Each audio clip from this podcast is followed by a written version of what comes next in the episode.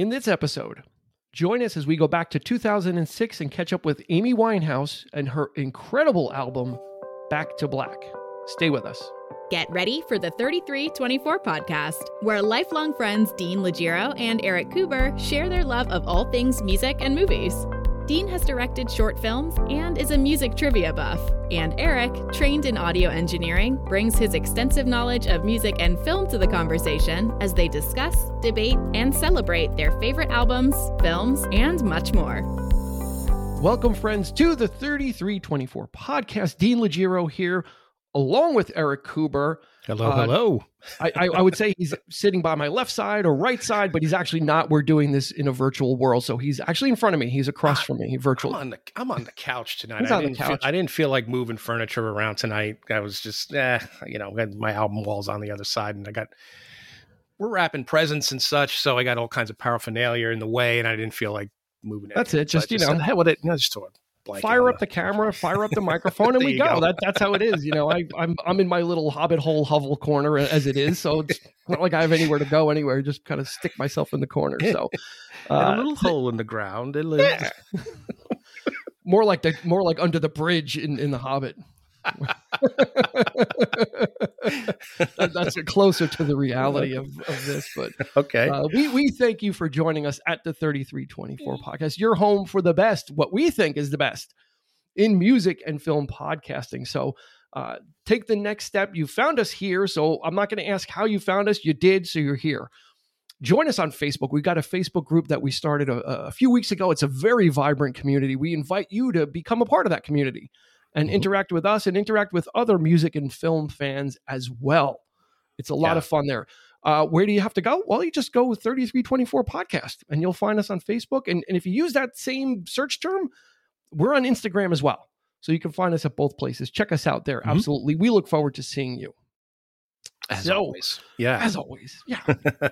People are tired of looking at me, so they want to look at other faces and other photos. It's, you know, let's be honest. well, so for this episode, we're we're oh man, this this is a tale of like triumph and tragedy. Or Yeah. tragedy, maybe tragedy, triumph, and tragedy. Uh, I'm Yeah. not sure. There, there's a lot of you know. There's there's so much that, that is going on here, but um, in in between the, the the triumphs is, I mean, in between the tragedies is is this triumph uh, of Amy Winehouse and her second album, Back to Black. So let's get the stats going like we do. Um, this way, we give you we give you some factual stuff before we get to the commentary and the chit chat.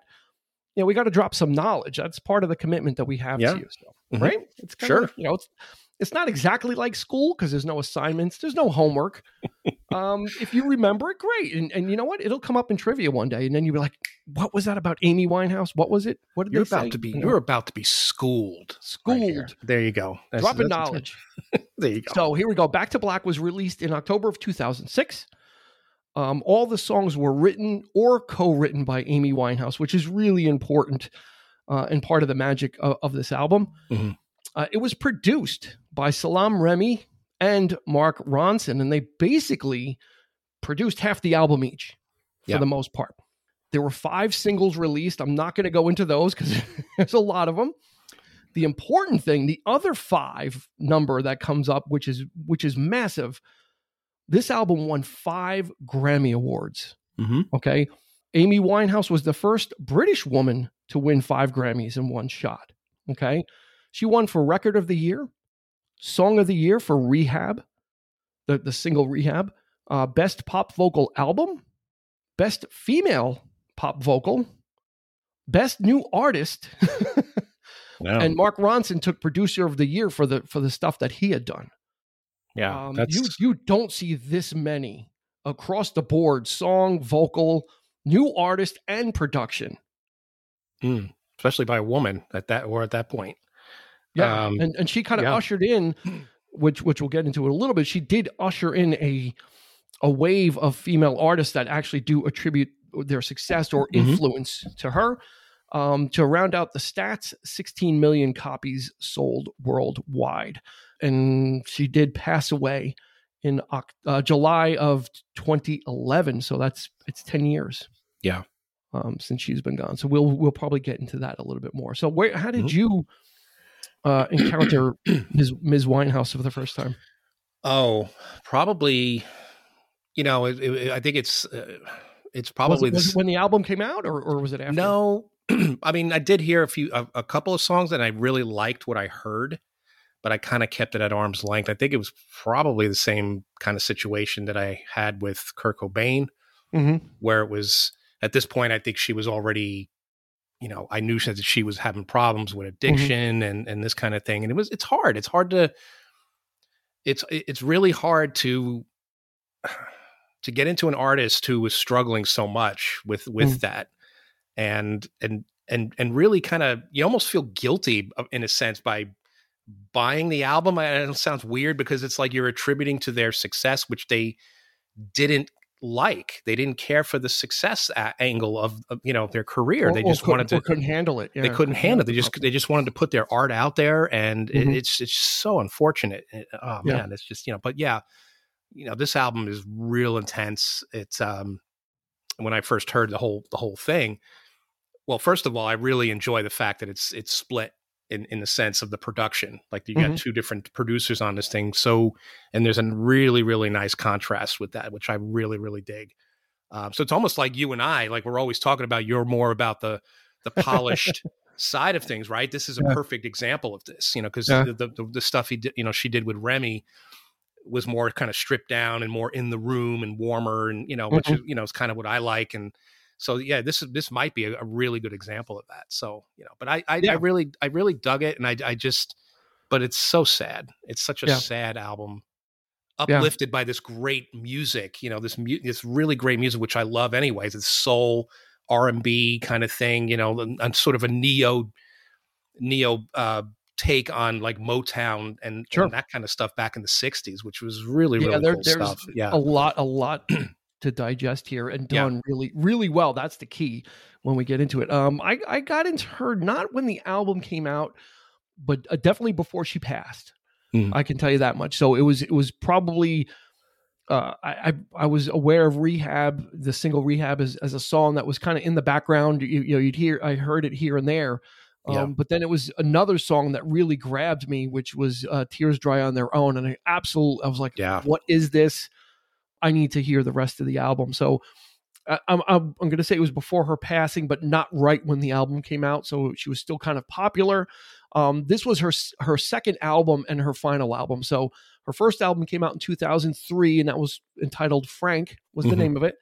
Um, and it had done okay. Nothing, you know, big and big, pretty big in Britain. Uh, a couple of singles were big there. Hadn't didn't break over here in a big way. yeah, Um, and like you were saying, her second album, uh, the first album was kind of more like jazz, jazz and a hip hop fusion. She was kind of known as a jazzy vocalist. yeah, For the second album, you know, the the, the girl group influence kind of came really started to come to the forefront um, with yeah with kind of a hybrid of of Motown, maybe late '60s, early '70s Motown, soul.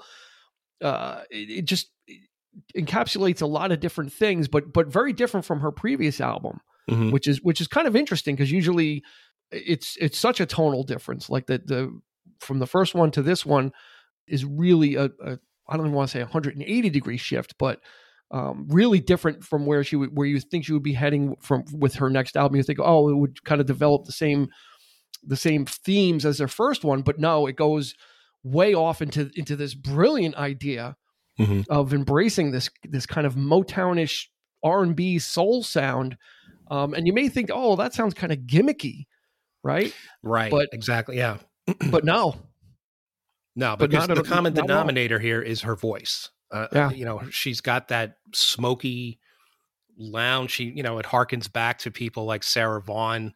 You know, some of the uh, like even you know uh, some of the earlier jazz artists of the of the late fifties, early sixties, and her being a jazz fan. I mean, she really was into jazz when she first started out, and and then she started really digging. You know, listening on the jukebox of, of like these old girl groups of you know i don't know if that was if that was something that she gravitated to herself or was it something that her producer mark ronson urged her to do it's kind of hard to nail that down a little bit. I think mm-hmm. you know you kind of get a sense of what, when exactly was she influenced by this music. I think the the point is is that I think she's always been sort of an old soul, mm-hmm. and she, that kind of music is you know she. I don't think she was really a big fan of the, the what was going on at, at that point in time in the, on the music scene. So she, it wasn't like she was like a lot of the other pop singers, even even artists who were kind of doing what she was doing she was doing it a, a I, I don't know i want to say more authentic because it's just like again that voice of hers just really carried yeah. it and it really yeah. sold it well she she know? kind of so, paved the she paved the way for for two artists from from the uk as well that also cite her as an influence one yeah. one is one is really giant and one uh to a lesser extent adele yeah okay adele mm-hmm. didn't really start hitting until like 2008 and if you listen to adele's very first single chasing pavements Mm-hmm. It's got a retro feel to it. it. It has a feel that there's this subgenre starting to emerge. And there's another artist. Her name is Duffy, and she yeah. had a song called Warwick Avenue. Go listen to the, go listen to Chasing Pavements and listen to Warwick Avenue by Duffy, and you will hear what the kind of the almost the match that Amy Winehouse lit with this kind of dusty, you know, dusty Springfield-ish, I guess, kind of throwback stuff. Mm-hmm but she was she was really the forerunner of it. And unfortunately you know with her untimely passing never really got an opportunity to to continue it. But the if you listen to those two other artists you can definitely absolutely hear that they they were kind of they don't sound like Amy Winehouse but they were definitely experimenting with that genre and that sound right? Because if you take out uh if you take the vocals out of this back to black album Mm-hmm. You would think it, it, could easily pass for something for the late 60s and 70s if it wasn't for the lyrical content. right. Um, yes. You know, like like you would absolutely think, wow, what like what is this the backing tracks for something that never got released from Motown or something like that? Absolutely yeah. has has an authentic feel and not like a gimmicky, oh, we're trying to do an impression of this type of thing. Yeah. You know? Well, Mark Ronson brought in uh, Sharon Jones's band, the yep. Dap Kings. The Dap Kings. They, they were the, the backing band of, on this record, and they're yep. they're fantastic for, for his, for his yeah. stuff. For his yeah, stuff. for his side of the stuff, yeah. right? Yeah, so you've got like um, two two parts to this, right? Because then you've yeah. got uh, you've got Remi stuff, uh, Salaam Remi stuff that he uh, played a lot of that stuff his himself. He played a lot of the, the guitars yes. and the bass and, and kind of almost DIY'd his stuff for the most part. Mm-hmm. Yeah, he's you know, this is a hip hop artist. He's into rap. He's in you know all kinds of those kind of genres. But these guys really know have a really great sense of that old old school groove and and and sort of R and B flavor, you know, which I like. I like I like rap hip hop artists who who channel that. I can think of like people like Outkast who've done that, like mm-hmm. you know Andre three thousand when he you know that album when that came out, and you know you had uh, the other guy doing the, the, all the rap stuff, and he was more sort of soul and R and B. I think of that great song he did with Norah Jones, that that really short number on that record, which I absolutely loved. But yeah, like again, it's it's it, I just love that old time you know that feel with the horns and whatever it is whatever captures the mood and and and, and this album really captures a lot of that and just yeah. just little bits and pieces, you know. Yeah, Salaam but, Remi uh, also know. worked with the the Fugees. Yeah. So that that that kind of puts it into that that area as well. That you know, with when they did uh, you know, Killing Me Softly, mm-hmm. um, you know, it's that that throwbacky feel, but also modern feeling, and, and it's amazing that you know she's she's record or Mark Ronson she's working with Mark Ronson in New York, and then working with Salaam Remi in, in down in Florida.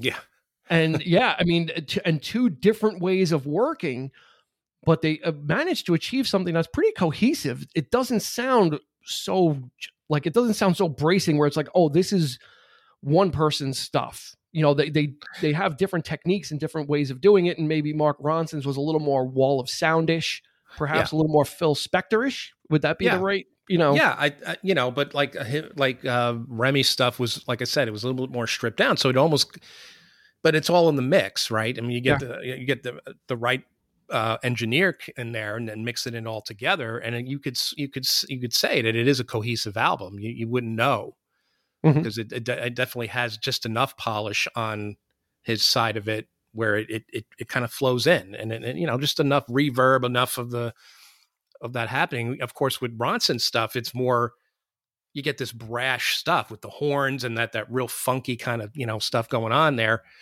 Um, but yeah, I like a lot of the slower songs too, though. You know, "Love Is yeah. a Losing Game" probably one of my favorites. You know that that's a beautiful song, and I, I just you know, oh goodness, it's like it's sad though. You know, I, I listen to it, and it's not an album that I can really find myself, unfortunately, returning to a lot because yeah. it's just so. Well, we talked. You know, we, we talked about when we did the Jewel episode. Yeah, we yeah. talked about how, uh, from Jewel's point of view, it was like her diary about how she was striking out on her own. That's and, right. And kind of living yeah. a life. Um, this is a diary of of a different of, a different type. I mean, this is a very blunt kind of in, not in your face in that way, mm-hmm. but kind of a you know it's it's a documentation of of heartbreak and, yep. and loss of love and uh, addiction in in some ways as well, or or using uh, alcohol to ease the pain of of heartache yeah. and loss, and using yep. that as med- as as kind of a medication. You know, her self awareness is very uh it, it's it's kind of almost scary because she's so good at writing like the, the lyrics that she writes and the way she she understands even the bad things about what she's doing mm-hmm. and how she kind of does need to or she should stop you know yeah it, it's very it's it's it's kind of you're not almost you have to read the lyrics really. Uh, you listen to the songs and they're up, kind of up tempo-y and they're throwbacky so you think oh this is kind of fun you know? No but you dig into um, the lyrics and it's but you yeah, dig into it, the lyrics and, yeah. and she's in uh, in a lot of pain. Her her boyfriend at the time who would later become her husband uh, had left her, gone back to his old girlfriend, and this was the source of, of her inspiration for her material is is the, the heartbreak of that, um, leaning on alcohol as a crutch, and mm-hmm. uh, you know it was already an issue with her. I mean, a lot of these these issues were existing. Um, it, they just kind of exacerbated with with the heartbreak and the heartache she was going through. It's so, and it's not glamorized. She she does no. not glamorize this whatsoever. So it's not no, like it's oh, not sugar coated. I'm, partying. I'm going right. out and, and having a cocktail. Um, it, it's not. It's not like that type of stuff. This is kind of no. She's very much aware of what yeah, she's doing. I'm, I'm and, trying not to. That's drink. the hardest. That's the hardest thing to listen to is when you know that she has. You know, she she she's admitting that she needs help yeah. Her dad, I guess at the time, I guess in the documentary, saying that her dad was telling the producers, "Oh, she doesn't need help. She's yeah. fine, whatever." Which, so which that, goes right to the lyric in rehab. She exactly, said, yeah. you know, mm-hmm. and my daddy, my daddy thinks I'm fine. That he was, yeah. that was actually her father said, yeah, I don't think you need to go to rehab. So and that's all she needs to hear are, are, in the lyrics. Yeah, she's like, yeah, okay, that's well, her, her, own father telling her, "You're fine. You you can deal with this." You know, like that's all somebody needs to hear. Uh, oh my god, it's just yeah, what a heartbreaking. You know, just a, her struggle with it, her struggle with with losing her love and and how do you how do you deal with it? And and some of the lyrics you know like i'm trying not to drink i'm trying to keep my mind busy yeah. uh clean clean the house or or keep my mind not thinking about things. Uh really just uh, really so self-aware for someone so young. I mean she was like in her early 20s when, yeah. when she wrote this stuff. And it's That's just right. like how, how have you gone through all of this already and be so self-aware to be able to also put it into words to, to you know it's one of those words that make sense and, yeah, and that, one of are, those that are just really out there one of those really rare examples from a songwriter that you can you can write a song so personal and so close to the chest and yet it's so people can can put themselves into it like they can yeah. you know it's sort of more generalized and, and i don't know how you how anybody can do that from a very personal lyric and just say, well, this, I kind of went through the same thing. It makes it that much more universal, but it's just putting that out there is, it's got to be tough enough. But to, you know, for that to become a hit song or one, any one of these songs to become a hit, that had to have been, I don't, know. how do you feel? Uh, how does one feel yeah. like when you when you're when you're out there and people are loving what you're doing? Sure, but it's this it, it, wasn't meant to be you know what i mean like i yeah. don't i don't understand how anybody could you know like really enjoy that level of success when when they're they're basically yeah. pouring their heart out yeah i, I think re- rehab was kind of a hit i mean it's kind of gimmicky yeah. it almost sounds like yeah it's it sounds like something that's not real it's like oh you know try to make me go to rehab. And it sounds just, you know, like, okay, this is just kind of a quirky song. So I don't think people were maybe taking that too seriously, or, or and her problems really weren't really known as well. It's not like people knew all this stuff was going on with her. Yeah. It only really got bad Right. it, or got worse or magnified after she got really popular. So you start winning all these Grammys, you get all these accolades, people are always chasing you. Mhm. Um, you already were susceptible to these types of things. She had also battled bulimia as a child. yeah. yeah. So that you know, you're you're just now you're playing with fire, and then you've got then her her boyfriend comes back, uh, Blake Fielder Civil, who you know allegedly is a dirtbag. I'm gonna I'll use the words allegedly so don't get, we don't get in trouble. But the guy basically was. I mean, he introduced her to Yeah. heroin. I mean, he was not a, a good influence on her, but she was no. she was madly in love with this guy. Yeah. Um, so he comes back into her life, and things just get worse yeah. you know so it's like it's it's a strange situation because she's lamenting the loss of her love and and and you know medicating with booze and and and realizing that both are, are a problem she gets what she wants this guy comes back and it's actually worse for her Yeah, and then you had, well, like like we were saying, like her her closest, like her family, and just they weren't quite there when they for her when they really needed. She didn't have the right support system going on. Like even like I watched I, I watched the documentary Amy, and there's one part that really got me where this young guy is interviewing her. I guess it was for, uh, you know, like a like a sort of an MTV type thing or whatever. No, the question was, what what is your idea of success? You know, Mhm. th- you know, and she's like, my idea of success is be having the freedom to go out and and- work with certain people that I want to work with, Mhm. find the time that I could do the stuff I want to do, and blah blah. And the guy turns around and he tells her, "Well, you know, you got other things to worry about too, don't you know?"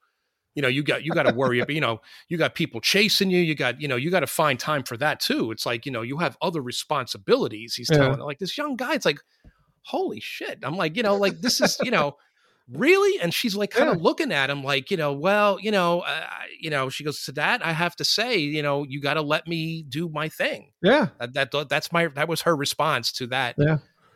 Oh That's my weird. god. It's yeah just, very yeah, strange yeah, so let's talk about some of the music yeah. because I think we're I think we know I mean it's it's very easy to Mhm. kind of talk about her and, and the tragedy of everything but Oh, again, sure. wra- wrapped in this tragedy is this album Yeah. that it's it it's one of those ones you you don't have to sit down I don't think you have to sit down and listen to the whole thing at once but it's a lot better if you do I can I can pick songs out of this this album and kind of listen Yeah. to them and really dig them but if you listen you can listen to the whole thing and you get the you listening to the whole thing is more like a time machine. Because you really feel like you're you're being transported to another era when you listen to this whole thing. And again it's not gimmicky where like she's trying to do an impression of something else although there are two songs they did, did they did have to credit to uh older artists from the 60s because they basically what my favorite song tears dry on their own Mhm. is basically the chord progression from Ain't No Mountain High Enough, which was Marvin Gaye and Tammy Terrell. Yeah. It's literally, and, and I always want, I'm like, wow, this really sounds like a throwback. Well, because they used that chord progression and they built a whole new song around it. It almost Which is- sounds like in the very beginning. It almost sounds like they're sampling the, the Yeah. beginning of that song. You Well, even it- have like the you know the the xylophone, the ding, you know, the little Yeah. like the Yeah, chime, so they- you know, like in the beginning and the yeah, yeah. I know what you're talking about. yeah, so they ba- they basically use that, and then the final song is "He Can Only Hold Her," um, which was all with the la la la that that thing. Mm-hmm. Yeah. That, that's from directly from another song from the '60s as well. So they they did repurpose where they needed to to make uh make their point, but they did they didn't just remake the song. They just used the, the these chord progressions and backing elements to make new music with. So I kind of I kind of I'm, I'm okay with that. It's not like Zeppelin yeah, they they did they, they made it their own. They, they kind stuff of and saying uh, that wasn't me or you know I it's didn't know. it's yeah, it's much more of an homage kind of Yeah. feel, and but the, it's different enough where they change it just enough so that it does become her own her own thing. And yeah, because you hear it and it's yeah. like this kind of sounds familiar, but I'm Right. not sure what. So you think is I, I found myself thinking when I first heard "Tears Dry on Their Own," I'm like, is is this a cover of something else? And I'm, I'm like, no, she wrote it. Mhm. And then when I did more research, I'm like, yeah, but the backing stuff is is ain't no mountain high enough. So and they reconfigure it to to make it into something new. So I really that that you know you got to be smart to be able to do that without just re recording that that song. So I was kind of I kind of dig that. And then I'm gonna there's there's one song on here called "Me and Mr. Jones." Oh yeah. Um, and the original, do you know what the original working title was? no. Was the original title was "Fuckery" Oh, And- okay. Okay. Yeah. because because the, the second line is "What kind of fuckery is this?" And I'm like, that's just a great line. Like whoever says anything like that. right. So yeah. she presented that, and they're like, you can't call it that. Mhm. You Well- can't call it that. So this was a wink. It's me and Mr. Jones is a wink to me and Mrs. Jones by Billy Paul. Yeah. Um, it- but it's not that song. It's a, it's actually about the rapper Nas, whose last name is Jones. So she's very clever with uh, with her wordplay. It's one of those albums where you each one's like a story. It really is. There's not there's not throwaway lyrics in here. A lot. Of, sometimes some artists, you know, the lyrics are in service of the music. Mhm. Um, in this case, the music is in service of of the lyrics. Of, and her well it's her phrasing too the way you Yeah. know some you have to write lyrics to the way you sing so she's wonderful at that at that kind of phrasing of that sort of jazzy yeah, and, and a little um, bit of a little bit of sass, a little bit of emphasis. Right. exactly yeah She's on the lower register of the vocal range, so Mm-hmm. she co- she goes down low as she can go low as well, which you don't hear a lot of uh, female artists do. Usually, it's it's the higher the better, and how high Mhm. can we go? You know, like let's hit the the upper stratosphere of of, of the scales. yeah Uh, she's she's on the lower end, so I kind of like that as well. It's a, it gives you a different feel. hmm absolutely um there's there's a there's another song that I, it's not one of the hits but it's i think it's the second to the last song on the record and uh, it, it has that kind of uh Some unholy war. Yeah. Yeah. Yeah. It has that that that sort of, you know, that that vibe to it as well. I mean, I just every song is an experience, but it's it's it's like you say, it's like a story. It's not it's it's not just like, ooh, I'm crying today because I'm feeling bad. It's like it's like you're really t- you're, you're literally taken into whatever the the actual experience is. Like you know. It is like a diary, an entry. Yeah. Like I, yeah, one, we one did was this, about an we affair. did, you know, one was about uh, was about an affair she had. yeah, So trying and trying just to be remain friends. So there's all these different aspects. It's all wrapped in this in Yeah. the heartache and the breakup of her relationship. So, but there's but it's all these different parts of it. It's yeah, it's not like you said. It's not the same thing over and over of poor me, poor me, because she certainly doesn't. Also, she kind of understands where she's at. And she Yeah. knows that she should, you know, try and do better. Uh, you know, again, "Tears Dry on Their Own" has such good lyrics, and it's like learn to be my own best friend Yeah. you know instead of not getting involved with with these men that are just awful for me so there's a lot of of, of introspection it's just unfortunately she wasn't able to take her own advice you know so she kind of saw what her flaws were. Some of them she accepted that i drink i don't know i don't need to go to rehab you know um once once my my my man comes back i'll be able i won't you know i won't need the bottle anymore. You know it's it's it's really it, it, it's somewhat intense subject matter that she's dealing with because it's you can tell that it's coming right from her especially knowing all of all of everything that happened to her I That this wonder. just- this wasn't just like lyrics written to to tell a story you know some made up thing right, right. It's not. It's very. It's like I said. It's like it's, it's very. It's very. It's gen, It's not generalized. It's like you know we're not just you know oh I'm like somebody just writes a lyric about heartache. It's it's my heartache. It's her you know her heartache. It's her you know what she was going through right at that moment. Even I mean it could be that specific. I wonder though what what would she have been doing had she survived you know had she carried i don't know i mean would she have made another album like this what kind of experiences would she be having Yeah. well The she was she was on that she was on that more- trail the um, more popular she got would she have i don't know i she, I, might, I- she might have dipped back and forth Uh, she she uh, obviously can handle different genres right it's not like this was a yeah She's not like a one trick pony. She she did start recording more stuff after, um, and some of it was the throwback stuff. She had done a, a duet with Tony Bennett. Uh, she had done a, a cover of uh, the girl from Ipanema, and she had done Hmm. some of that older stuff. So she was on maybe on her way to being uh, maybe put you know pigeonholed in, into that. But I don't think she she would uh, she would would have allowed herself to do that because she plays guitar. There- There's there's footage on online of her just strumming a guitar and playing Yeah. as well. So she's not just a vocalist who can write really good songs. I, I think she had she continued, I think she would have evolved and done different things. Would she have had the career like Adele? Probably not.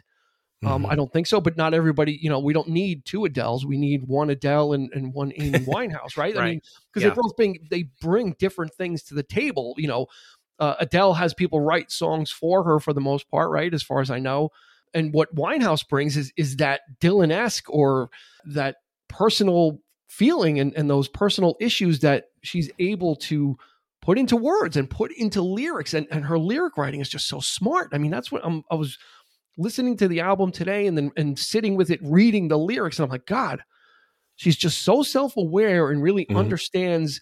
And, and the lyrics are not like simple words, too. I mean, she just really uh, had a, had a grasp on how to how to make uh, stuff that was listenable, yet deal with these kind of you know uncomfortable things and, and uncomfortable aspects of her life. And like I said, she doesn't glamorize it and make it sound like oh, I'm partying and having a great time. And she kind of did the same thing though with Frank, her first record, Mhm. you know, and she didn't like Frank very much. And I, I, I recall her saying that a lot of the stuff that she was going through at that point in time with her uh, an ex boyfriend was a totally different situation, and the lyrics that she had written at that for that you know for that stuff. It, this was like she was really, really angry and really kind of probably a lot more sort of Alanis Morissette kind of feel. Like it, Mhm. even it was like jazzy, but it was like this is like f you this and you know yeah, a little more and that kind- angsty. yeah, and angsty. Yeah, exactly. So, Yeah. and she, and I, I just recall her saying that she doesn't really like the album very much. I, I think it's fine. I mean, it's just, it is different. It is, yeah, I like the jazz and you know feel of it, but it's, uh, yeah, for someone to say that, like I, I could be so personal, but I could also, I don't have to like it either. Yeah. Is that takes courage too? It's like you know, this is this is, and some people might disagree and say, oh, this uh, this is just more the same, or that, that you know, she's you know, very, she's like that all the time and that kind of thing. And, but, you know, eh, when you really think about what you're going through in your own personal life, yeah, it's not always going to be the same kind of situation. So you're, you know, not that this situation is necessarily was any better. You know, I think it's actually kind of worse, but Yeah. un- but unfortunately, she, found she- success as a result and i think Yeah. she really enjoyed the making of this album and playing with these people and and and and the music side of it really i think really encouraged her and inspired her to do to do better i think Yeah. And, and So- unfortunately, she doesn't have the benefit of hindsight for hmm. this album. Like, Yeah.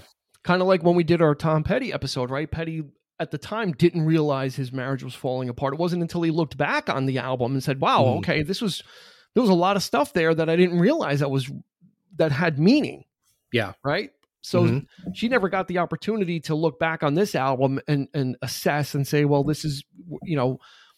it- was she able to come out of it? Was she obviously she wasn't able to, but had she been able to, would have been interesting to see what her perspective was yeah on it afterwards. Because this this album came out and it was like a shot across the bow, not only for female singers but just for pop music. I mean, five Grammys. I mean, you Mhm. know that that is one Grammy is enough. Album of the year or or any of the, you could pick any of the five she won. Probably maybe except for best producer, and I'm sure any artist would be happy to Yeah. grab one of those. And she took five in one shot, which was like unheard of for someone that was basically unheard of in the states.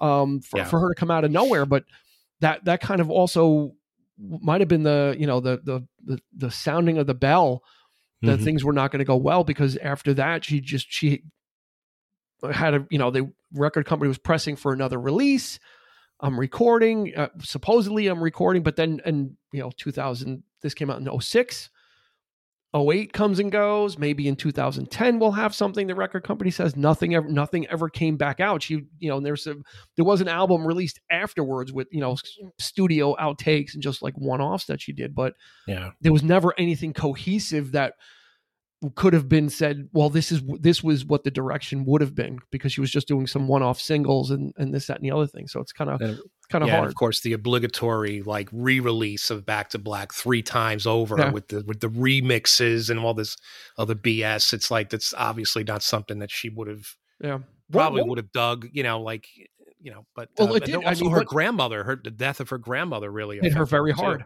yeah That Yeah, was she- later. That was a little bit later on. So that kind of you know yeah she thanks her So- grandmother in, in the album credits she thanks the shangri-las the gr- girl group Yeah, of the 60s yeah. in the credits as well so you can see that the influences are, are, are definitely there Ronnie Spector. about about the Yep. album about the audio aspects of the album Mhm. I, I read a lot. I read a lot of complaints that people that whether you listen to it on CD or the vinyl or whatever, as as great as the album is, a lot of complaints about the mastering of it. That you just it just doesn't sound great and crisp and clear. Like, and I I notice it on my my my vinyl copy. Mm-hmm. Doesn't have the fidelity that other albums you would think some because they weren't going for a totally retro they were going for a retro sound a retro Yeah. feel but not a retro sound not to sound like it, it you know it was from from back then meaning as far as fidelity um Okay, so and, you're and i saying think it i've experienced have that as well you don't have the balance, right? Uh, because I only, I have only ever listened to it on on on streaming. yeah you know, I crisp- don't I don't actually own just it. kind of isn't eh, there it's kind Okay. of you, you listen to it and it sounds sometimes a little crackly so i don't know if it's just a victim of of mastering or whatever but Well, I think it's that's it's just a- like that's just an audiophile side note we just went It- off on a little well, it has there. that kind of polish to it for for sure, and is a and, you know, again a lot of this old time stuff does have a lot of high end, which tends to be the preferred range for like if you say the word pop music, that's generally if you were to translate that into some like an equalizer in your head, like all of a Mhm. sudden, like you like, oh, when you buy a brand new car, right? You you you, you check your levels in the car and you set the level. And They already have preset levels of what a what a pop song should sound Yep, like. Everything's in the above register. oh of course There's very li- there's no bottom end what to it whatsoever. So perhaps that was what they were trying to go for. Yeah, was this sort maybe. of like tinny, very you know sort of in the can kind of thing. Which you you know if you anybody who knows me knows that I'm not a big fan of Phil Spector and that wall of sound. you know what we talk you know like all Yeah. things must pass George Harrison's album. Love love love that album, but I hate the way it sounds. Like I hate the Yeah. production on it. And it's Yeah, just like that. Maybe, maybe we'll get an, a, you a know. re, a re another look at it, perhaps. Well, Um, maybe I don't know. I mean, speaking about the producers, a fun here's a really fun, uh, deep, deep piece of trivia. Very deep piece of trivia. okay. Mark Ron- Mark Ronson. Mhm. You know who his stepdad is? I do not. okay, Leave Mark it to Ron- you to find the. the Mark Mark Ronson's stepdad is Mick Jones, who is the leader of the group Foreigner. oh, okay. Okay, Wow. the Mick Jones wrote the song "I Want to Know What Love Is." He wrote that about his his wife, which would be Mick, you know, uh, Mark Ronson's mother, who was kind of dating at the time and getting to know. Mm-hmm. So the song "I Want to Know What Love Is" about Foreigner by Foreigner is about the producer Mark Ronson's mother. And That's Nice. his stepdad. They ended up getting married, and that became his stepdad. So he lived in New York, and Mark Ronson became a DJ, and then became a, a big time producer. I mean, Ronson like worked with the who's who of of artists. I mean, Lady Gaga. He Mhm. was just with everybody. So he, you know, this was kind of a a, a breakout for him. But you're, she was working with top flight people, and like you said, the Dap Kings and and the late Sharon Jones backing band in New York bring that authenticity Yeah. to, to what it to what they were trying to get because if you listen to Sharon Jones stuff, it's got that same feel. Yeah, know, and, it the- does. And, and, and the Dap King. So it's it's in that kind of arena. So so Mark Ronson knew exactly what to go for. Uh, you know, up in New York, he's you know he had it kind of like his home team, right? And then you Mhm. know Salaam Remi down there had his own thing going. So it's really kind of interesting that that these two totally different producers, one slicker like you said, more of Mhm. and then the other one a little more stripped down were able to kind of come together and you really i mean and the way the songs are arranged maybe maybe if they split them equally if it was one side per you maybe you could feel a through line of okay this has one sound and one Yeah. but but the the way the tracks are arranged are really well that you you don't really feel that there's something different going on no, you don't. you know it, it feels like a different style a, a different style of song but not a different like sounding song per se yeah. as far as the production I mean, there have been albums by people who have multiple producers on them, and you, Yeah. you can definitely tell. I, re- I seem to recall.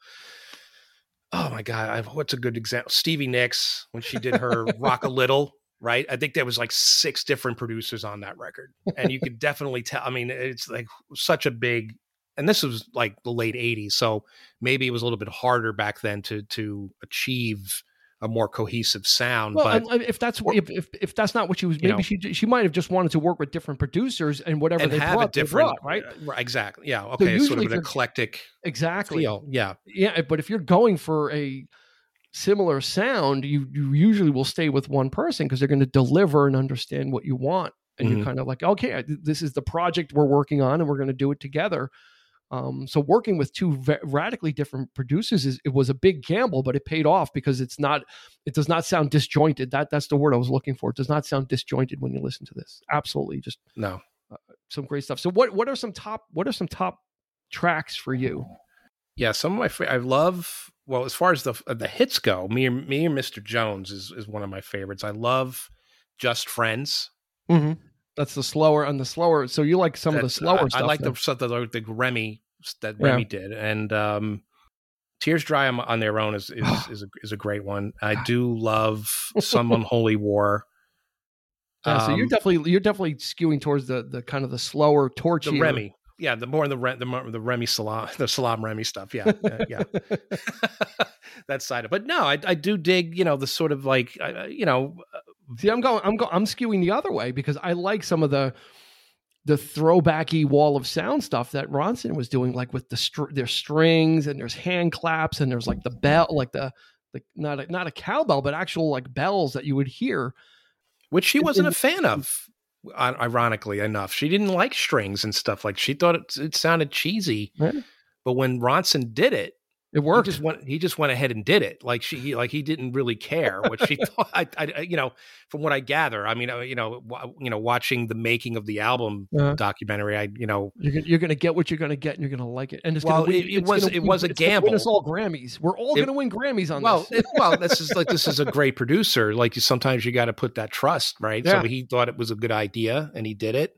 Yeah, and she did end up loving it. So, but you know, but he was nervous about it. He was like, yeah, I don't know if she's gonna, you know, if she's gonna flip out over this or whatever, because I know she does. She hates strings. She hates that. You know, she likes the real.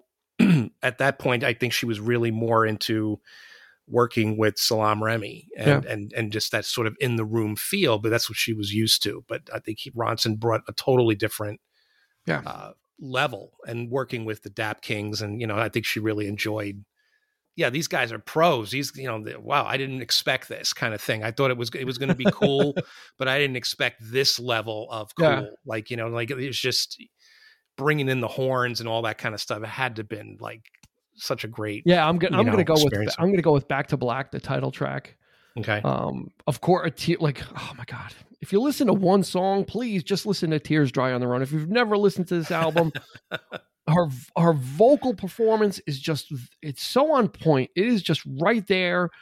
It's the song has the energy to it that that made like this was the the song that really made me like say I need to listen to this album. Like you know, I didn't hear the you know there was five singles released. I don't recall hearing any of those other ones.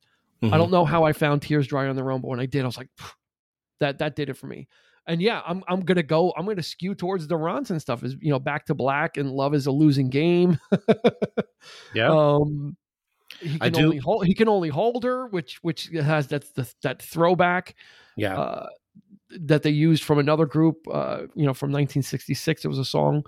Yeah, I Um, love the backing vocals on that one. Yeah. and the, and the fancy did it, did it. You know, like the the horns in that song. It re- yeah, it recalls sort of like That- that's exactly right. That's right from that song from the '60s. We we, we Yeah. should put it. Uh, we'll I'll put it in the show almost notes. sound- the it almost songs. sounds like Bee Gees too, right? You know, uh, nobody gets too much heaven anymore, right? It's like that little bit. Yeah, it's got that horn. You know, that horn sound. We'll we'll put we'll what we'll do is we'll link to we'll link in the show notes to the two songs that were kind of uh, reconfigured, so you can kind of hear the originals too. Um, and, and compare them and and kind of get a feel for what they were trying to achieve. But yeah, see. It looks like we cut. We we you I predicted see. you predicted it in the beginning. You said yeah, we, we we would prefer like certain tracks. Yeah, but although, I do, although Tears Dry on Their Own was was It- done by it- Remi Salaam. yes, it was. And, but uh, Love is a Losing Game, which I like, was done by Ronson. Yeah. So there you go. There's the trade off. Right? We've, we've each got one of the opposite. And here's an interesting. Uh, I'm looking others. at the the credits here, and it was co-written. Tears Dry in the Room" with, with uh, Ashford and Simpson. Looks Well, like. that's because it was Ain't No Mountain High Enough. That, That's they got the credit for that. They had to give them the credit. Ashford and Simpson got the credit because Gotcha. that was Okay. who wrote it back then. Who wrote the Tammy Terrell and uh, and Marvin Gaye. Mm. Ain't No Mountain High Enough.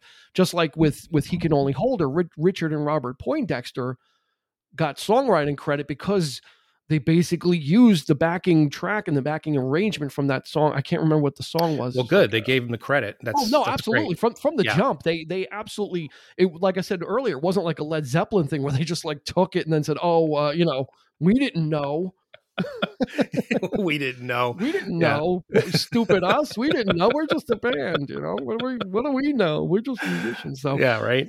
Um, yeah, they they that didn't work. They they they uh, they did it with intention, so they gave credit where credit was due. Mm-hmm. Unlike, well, Lindsey Buckingham fixed his issue. So you brought that. Oh, here we go. to my attention, but he fixed it. So anyway, Yeah, that was wild. there, that's Wow. that's an instance of someone writing something and then forgetting that you th- thought you wrote it, and uh, you'll just have to go look it up. We'll we'll we'll Right. we'll talk about Lindsey Buckingham and his plagiarism another day. It all it all turned out for the better at the end. So, but yeah, well, how so many it- people have let's so, so let's examine. Let's let's talk, like how many people have actually done this though? Like George Harrison, we we talk, you know, that's the most one of the most famous. One, one of the Uh, more recent ones was, um, do you know the artist Sam Smith from the UK? Yeah, and that was uh the Tom Petty. Yeah, Tom Petty and Jeff Lynne. Yeah, He got he they right. they uh what's his what the his song was called "Stay with Me," I believe. Yeah, Yep. Stay. stay with me. And and they said, you know what, this middle part, it, it's a that song is a very slow song, and it might be a little bit of a stretch, but they said when you speed up the chorus, it's the chord pro- progression from "I Won't Back Down." Yeah, it is. and and they, and they, Petty and them and Jeff Lynne they they were not looking to to sue. It was you know the the record company that went off, went after them. They weren't particularly like you know because Petty has has they might have made the mistake of actually pointing it out, and then the record company's like, "Ooh, we could do we something gotta- like this," you know, because this yeah was so MCA, they, yeah, right? They weren't yeah, looking to cash in on it, but uh, but but the record company did. So then they ended up getting song songwriting credits. So that song by Yeah. Sam Smith is written by whoever, and, Tom Petty and Jeff Lynne wrote that. You know, and I don't know what the cut is, but you know that that happens, I guess, quite often, and and sometimes it happens by accident. You really aren't I hope looking I'm- to. I hope I'm know. not getting anybody into trouble here, but I'm going to point out one song that I always thought was a complete ripoff, and, and that's "Misunderstanding" by Genesis, because that that riff is like he Phil was channeling Toto, Mhm. right? He was uh, um, Rosanna, you know, or, or not Rosanna, but uh, you know that. Uh, oh God, what was that? What was the what was the song? Was it Rosanna? Hold the line. Hold the, I think hold the line. Might have been so? that. I'm not sure. But All for we'll have to- me, we'll it sounds because he, he mentioned Toto, but Uh-huh. you know that's where he kind of got the, the the you know the dun, dun, dun, dun, dun. But to me, that riff comes from Sly and the Family Stone. If you listen there to. Hot Fun in the Summertime, and it even has like the you know the the tinkling piano, like the ding ding ding ding. Yep. You know, like when you listen to the chorus part, and then you, you and and it's it sounds it's not even not only does it it, it is it the same chord progression, but it sounds like the song. Like Yeah. the, the, what Genesis did sounds like Sly and the Family Stone, like the exact. I mean, there's only a certain amount of you know- chords that make sense to fit together, Right, and some, right. you know, sometimes, sometimes it is. We've heard where artists say this is absolutely influenced by it, right? And you say, Yeah. "Oh, this is an homage to somebody," or "I want to make a, I want to make a song that sounds like Led Zeppelin," and you get Greta Van Fleet, right? They're not Mhm. ripping them off, but they're sounding close. yeah, And then there are some artists or people that write songs and they use the same chord progressions as other artists, but they don't necessarily realize it. And they said, "Listen, there's no way I would have ever heard that song. I didn't know." It's an honest mistake. It well, that's the thing. I think I mean, if you're a musician, you hear it in your head that there are certain chords that that that that type of music is what was written. Like that, you know, Yeah. they, these are the key. You know, these are the keys. You know, the the notes and the keys and the chord progression. This is what you know. You think that particular type of music is. Yeah, you know, and you try and you try in the case well, of Phil wanna try and do Collins, like yeah, I'm that. a big I'm a big Motown fan. I'm a big Yeah. R and B fan. Though that is the chord progression for that kind of material, you know. yeah, so and then it- there's you know, just straight out theft, like like George Wow. Harrison with you know My Sweet Wow. Lord, and there's Yeah. just out and out theft like Led Zeppelin. So um, back to Amy Winehouse, she, she the record company was concerned with with her and and what was going on. Again, the bulimia had kind of taken root again. She had gotten really thin. You know, trying to help her along, and so she's decided to do a tour after the album and and unfortunately you can find this stuff on youtube Mm. um just not good i mean I, I don't think i saw a performance in anything i was looking at where she was sober and and she wasn't Yeah. finishing songs she had a bit like a there was one. I mean, there was one one performance. She literally had a, a like a plastic, you know, solo cup of beer in her hand, and she couldn't wait to finish singing each line of the song so she can get to the beer. I mean, she was almost more interested in the beer, unfortunately. Right. And you know, we don't know what was going on in her life. She she was married at the time, but she was having troubles with with that guy, the bulimia. So that that probably put her uh, her system. Uh, you know compromised her system as well and and then she she ended up passing away from alcohol poisoning so Yeah. um the death she, of her grandmother, I think, tur- turned her back. Yeah She kind of started drinking really heavily. yeah put her put her on the path to you know not Yeah. doing well again and So I think she just- found, which you know, that's the point. You get to that point where you find any excuse, you know, or anything that anything bad had happened. You could you could Yeah. stub your toe. you know that that's uh, sometimes that's how bad things can get. I think you know with some some people, Yeah. it's just like any excuse to I'm hurting.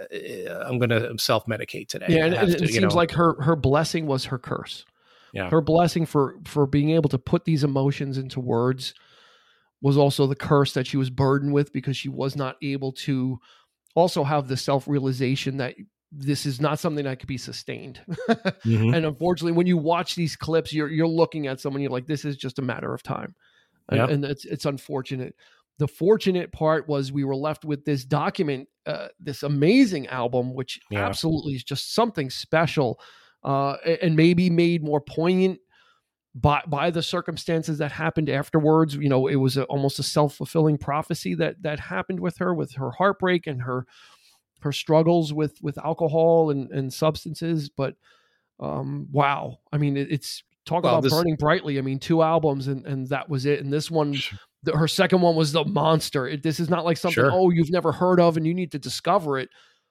You know this was a, a- an absolute beast of an album should you know should this album be construed as a sort of a cautionary kind of an album like here like this is what you don't do kind of thing you know you think people are looking at it that way I'm, or I'm not sure. I don't think so because the the lyrics, are, you know, like I said, they don't really glamorize what she's doing. no but Um, like and- they- musically and they don't- it, it goes off on a different tangent but like but lyrically yeah it's like it is that personal so you almost feel like because of the circumstances would this album you know, are people looking at this album and saying oh well this is the uh, the sort of go-to album when you know when somebody's dealing with this or something or, or that we could use this as as as you know perhaps in a in That's that kind of question. situation It, it's a good question You know, I mean the it's lyrics curious. deal, deal Yeah. mostly with heartbreak. You know, the Yeah. the substance abuse, abuse and the alcohol was the medication for it, mm-hmm. and and it would it would you would think this album is very cathartic. It seems like this is someone working through this. yeah and put it, you know, getting these thoughts out, getting them into lyrics and, and creating music and and hopefully being able to get yourself on the path towards putting it behind you. But that just didn't happen. It just seems like things actually got worse afterwards. which yeah, you, know, you- afterwards, you, don't really think happens. Usually when someone has something like this, yeah th- it also comes with that realization of you know this was this is something that's happening to me and and wow i need to try and try and fix it and she didn't really ever try and fix it anything she if did only was she had if she had best. had the support system Yeah, and the that's the key- I think opportunity that was the key. to she to had no one to she- say no saying no to her like stop you know? Right or to or no or or to or to have that people backing her and saying because when she's making the album she wasn't drinking. When she was working with Remi when in in, in Miami she was you know, he was he basically pointed that out. She she didn't drink at all during those sessions. She came to the table very professional very you know Ready to on- work. ready to work it's a shame that she couldn't do this this could be a thing and that that- and she didn't have the people to back that up to Yeah. say no You're she needs to right. work she needs to you know she needs to get into the studio this is what this is what she needs to, to do to get her away from that situation i think the fame and the success really drove her you know she couldn't handle it she didn't know how to handle she didn't know what that's a whole nother Surround- level of surrounded like by you know surrounded by enablers basically i mean they're, exactly you know, family exactly, didn't really yeah. do much to you know no you're fine no Right. not really and and then really. unfortunately she is now which we didn't mention is she has become another member of the 27 27 club. club yep which passed away uh, when she was 27, and we talked about that in the the, Nirvana this could be episode. an, this this could be an entire episode in itself. I mean, the, you know, yeah, we talked about it maybe in the Doors point. episode as well. Yeah, the, the, yep. the 27 Club is Morrison, Hendrix, Joplin, Nirvana, uh, Mhm. you know, Cobain, and her. So that's uh, right. very very unfortunate statistic. I, I love statistics, but that's not one I really enjoy no, talking about. It's just not It's a great one, but eerie, actually. But it is, It- yeah, it's, it's when you very think about it. creepy. So, Mhm. um, so yeah, that, that I think that's going to do it for for back to black, not back in black, but back, Back to, to black. So we need to we need to clarify that um, by the excellent, you know, Amy Winehouse. Such a tragedy, but she left us with with a piece of work that will stay with you if you sit and, and listen to this and you and you read the lyrics it's gonna it's it's much more powerful that way it, Mhm. it's got this it fools you into thinking oh this is throwbacky which it is but uh, the content that she's dealing with is really the document of someone that's going through some stuff heartbreak and Yeah. and you really feel she's she's an emotional person i mean you really she's put it all out there so we're gonna highly recommend right this is a, a high recommend it is. everything's a high recommend though on this show It is. right we don't just say listen to it if about you it want to. otherwise. Yeah. it wouldn't be like, oh yeah, just kind of listen, you know, if you feel like it. But um, high, highly recommend this one from 2006, uh, Amy Winehouse's Back to Black. So absolutely check it out. Thank you for joining us on this episode of the 3324 podcast. Check us out on social media. We also do live shows every other week. We stream those on Facebook and YouTube. So if you want to see what we look like for some odd reason, I'm not sure, but if you want to do that, you can see our faces uh, and stream. And we have a lot of good time. We have a lot of interaction there. We give away prizes too, so you can win some stuff. That's fun as well. If you want to find us on Twitter, we're at 3324p. So for Eric, this has been Dean. We will see you on the flip side. You've been listening to the 3324 podcast with Dean Legiro and Eric Cooper. You can find us on your favorite podcast provider, so please like, subscribe, and rate to become a part of the 3324 family. Your feedback is important, so make sure to follow us on Instagram and Facebook at 3324 podcast and on Twitter at 3324p to join the conversation.